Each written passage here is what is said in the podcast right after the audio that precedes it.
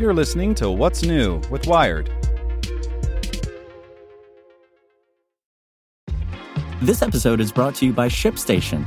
You know, some things take a lot of work, like sending little robots to far off distant planets. And just as that's challenging, so too is running a successful e commerce business, especially when there's so much to do. So I want to introduce you all to ShipStation. Now, I love using ShipStation because of its easy to use dashboard, which makes managing orders and printing labels a breeze and super smooth. Oh, and the customer service is just out of this world. It's exactly what you need to help grow your business. Sign up for your free 60-day trial at shipstation.com slash technews. That's shipstation.com slash technews. This podcast is supported by Tools and Weapons, the podcast hosted by Microsoft Vice Chair and President Brad Smith. Each episode features insight you won't find anywhere else from the center of the conversation surrounding emerging technologies like AI. Right now in the podcast, you can hear a special episode where Brad Smith lays out Microsoft's vision for a vibrant marketplace driving the new AI economy. To hear more, follow or subscribe to Tools and Weapons with Brad Smith wherever you get your podcasts. Welcome to the spoken edition of Wired. Fighting a wildfire in Texas, watching a sinkhole swallow eight priceless sports cars, cutting pollution with chainsaws. Hear Chubb customers tell their stories at chubb.com slash podcast. And stay tuned after the show to hear how a new broadband network will deliver the internet to 40 million people in Mexico. Star Wars The Last Jedi's Rian Johnson on the future of the franchise. By Angela Watercutter. Whether you loved it or hated it, most people liked it. Everyone can agree there's a lot to unpack in Star Wars The Last Jedi. It's two hours and 35 minutes of drama, space fights, switch sides, and creatures, at least one of which Mark Hamill drinks from. That's kind of a lot. But don't say Rian Johnson never gave you anything. And really, fans should expect nothing less from him. Johnson, the writer director behind the latest installment, is known for making thinking person sci fi. So there was no way he was going to make a Star Wars that was pew pew pew and nothing else. Indeed, The Last Jedi is full of existential crises and all kinds of cinematic references, some of which take a couple viewings to catch. The payoff is worth it though. It also leaves viewers with a lot of unanswered questions. Wired got on the phone with Johnson shortly after the movie's premiere and shortly after he was released from whatever gag order Lucasfilm put on its directors to get some answers. Here's what he had to say about Terry Gilliam references, the state of his forthcoming standalone Star Wars trilogy, and what he hopes J.J. Abrams does with the next episode. Wired. So, uh, how's your day been? Johnson. It's good. It's been really good. It feels weird to finally be talking about the movie. You know, it's so odd. You don't test screen these movies because of the secrecy. The first time I saw the movie with a real audience was at the LA premiere, which was nerve wracking, but wonderful because there was this huge, enthusiastic response. Wired. With The Last Jedi, you're in the Empire Strikes Back part of the trilogy. You have to pick up where The Force Awakens left off and set up the next one. What's the process? Johnson. It's very much a baton handoff. It's a relay race. From seven to eight and now eight to nine, we sit down and have a conversation. From seven to eight, it was mostly me asking J.J. Abrams about The Force Awakens and the choices in it. What do you think this meant? What do you think that meant? Getting all the information I can out of him. But from there, it's a clean handoff. And I think it's something that's very important in the storytelling in these movies. I had a free hand to take it where I wanted to take it and make choices about what I thought was going to be best for the dramatic situations and where the story went. The same thing from eight to nine. And actually, I couldn't give you spoilers if I wanted to. JJ and Chris Terrio are off writing nine right now.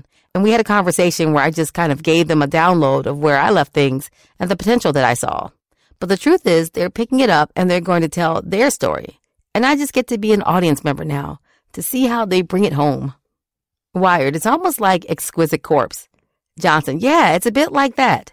JJ was obviously conscious of setting up the possibilities of what could happen in 8, just the way that with the end of 8, I was interested in leaving it with very exciting potential. Wired. So, what can we expect with your new trilogy? It's obviously going to be separate from the Skywalker saga. But where do you see it fitting in with the franchise? Johnson, well, I don't know.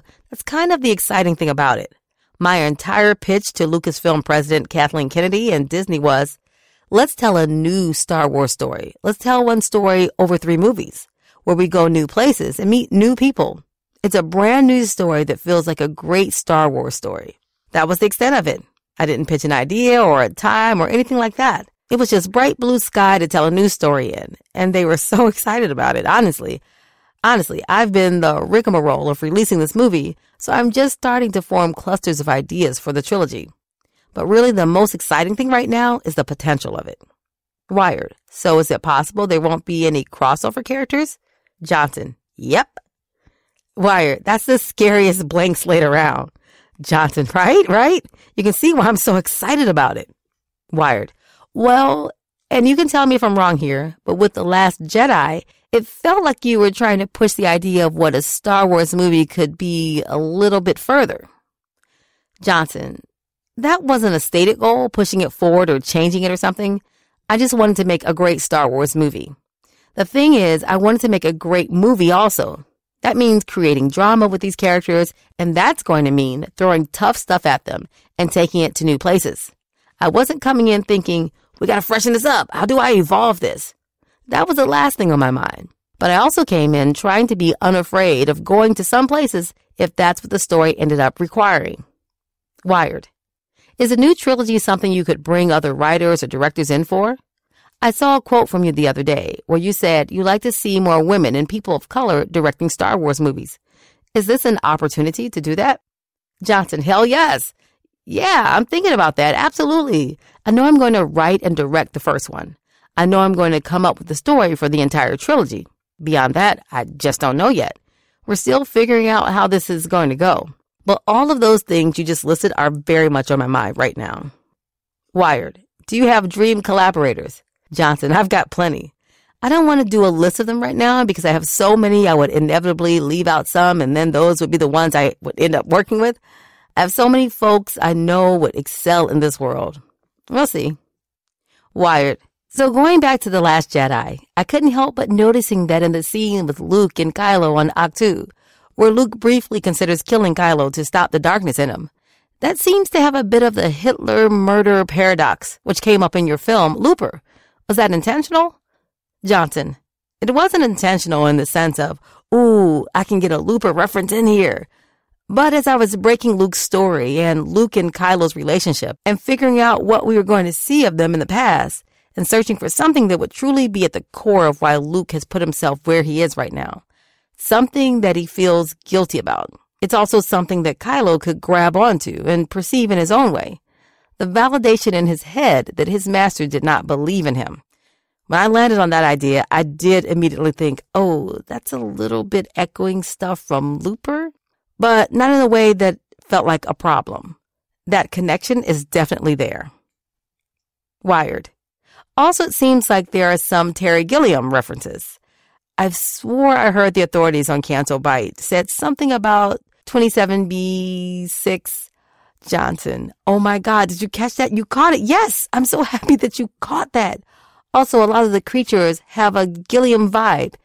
Also, when BB-8 goes down into the guts of Poe's X-Wing to fix a thing with the sparks, I just kept telling them, make it more like Brazil. More tubing, more pipes. Wired. The iron dropping down on the first order military uniform. That felt like Brazil. Or Spaceballs. Johnson.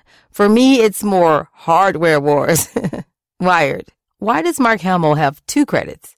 Who is Dobbu Scay? Johnson. It was a mocap performance he really wanted to try out motion capture after watching Andy Serkis do it. So if you remember that little drunk alien toad that tries to use BB-8 as a slot machine, that's actually a mocap performance by Mark. That was just done in one day in a mocap studio. Wired, Yoda. Was Yoda a puppet or CGI this time? Johnson, he was 100% puppet. We actually recreated the puppet from The Empire Strikes Back. They found original molds and Frank Oz came out and puppeteered him. It was exactly the way they would have done it when they shot Empire. Wired, talk about the humor in the film. Star Wars movies occasionally have funny moments, but this one had quite a few more. Johnson. As you grow up as a Star Wars fan, it's easy to start leaning into the heavier aspects of it and the badass aspects of it. That's a big part of what makes it cool. But I've always felt that the humor and the sense of fun, the banter between 3PO, Leia, and Han, it's almost like it's from a 30s movie. It's always light on its feet. There's always a sense of humor to it. So that was really important to me to get into it, especially in this movie. I knew we'd be going into some heavier places, and I knew we'd be sitting on an island talking about religion for a big chunk of it. So it was important for me to get humor in there. For instance, with that prank call between Poe and Hux, it's meant to establish right up front to let the audience know that we're going to have fun here. And if you're not here to have fun in a Star Wars movie, you gotta open up your mind a little bit because we're going to have a good time during this movie. Hop on board. Wired. So tell me about the space battles. Were those maneuvers inspired by any real military battles? Johnson. That's a good question. Obviously, the opening sequence was led by the notion of, I just read a lot about World War II bombing runs, how they worked, and how these were big, unmaneuverable beasts that the more nimble fighters would have to protect, and how the bombing runs worked. I also looked at a bunch of World War II movies, so 12 O'Clock High was a big reference for me. Just the way the whole sequence played out was very much from studying bombing runs. You can see little cues from other things. For example, the ski speeders at the end. I wanted them to feel very rickety, and we kind of went with an open cockpit that was very reminiscent of World War I planes, old biplanes. I thought the notion of this older military technology coming up against the equivalent of a modern Apache helicopter would be really terrifying, similar to the way George Lucas drew from the film The Dam Busters for the trench run for the Death Star. You always try to draw from any real life source that you can for these things. I gotta ask then, do the First Order or the Resistance have any real world equivalents in your mind? Any real rebellions? Johnson, I can't think of any real world equivalents that come to mind at all. no, I'm kidding. Take your pick. I think that less drawing from a specific rebellion or a specific situation, it was much more the archetype of a rebellion or the archetype of a resistance. For me, that means they're underdogs, they're outnumbered, they're outmatched. And in this particular chapter, they're on the run and desperately fighting for their survival. The notion that they should be dead by now, but they're being kept alive basically just by hope. And when that goes, they'll go. That was the foundation, more so than a specific case of rebels. Wired, right. I asked because I remember back in the day, George Lucas compared Darth Vader to George W. Bush and Emperor Palpatine to Dick Cheney. So I was wondering who you think is Kylo Ren and who you think is Supreme Leader Snoke. Johnson, I love thinking about it, but I'd be more curious to hear everyone else's answer. I have a feeling if I say my version of it, then it'll lead to nothing good. This podcast was made possible by Chubb. Hear how this broadband network will change millions of lives in Mexico right now. 40 million people in Mexico do not have access to the internet. Our company, Altan Redes, is building a network that will connect them to the world. Chubb wrote insurance policies that gave the Mexican government, our investors, and partners the confidence they needed to make this happen. They also cover our construction risk, damage to the network, and environmental exposure. For a project this complex, Chubb was the one. Hear more stories at chubb.com slash podcast. Want to learn how you can make smarter decisions with your money? Well, I've got the podcast for you. I'm Sean Pyles, and I host NerdWallet's Smart Money Podcast. Our show features our team of nerds, personal finance experts in credit cards, banking, investing, and more. And they'll help you make the most of your money while cutting through the clutter and misinformation in today's world of personal finance. You'll get clarity on strategies to help you build your wealth, invest wisely, shop for financial products, and plan for major life events. Listen to NerdWallet's Smart Money Podcast wherever you get your podcasts.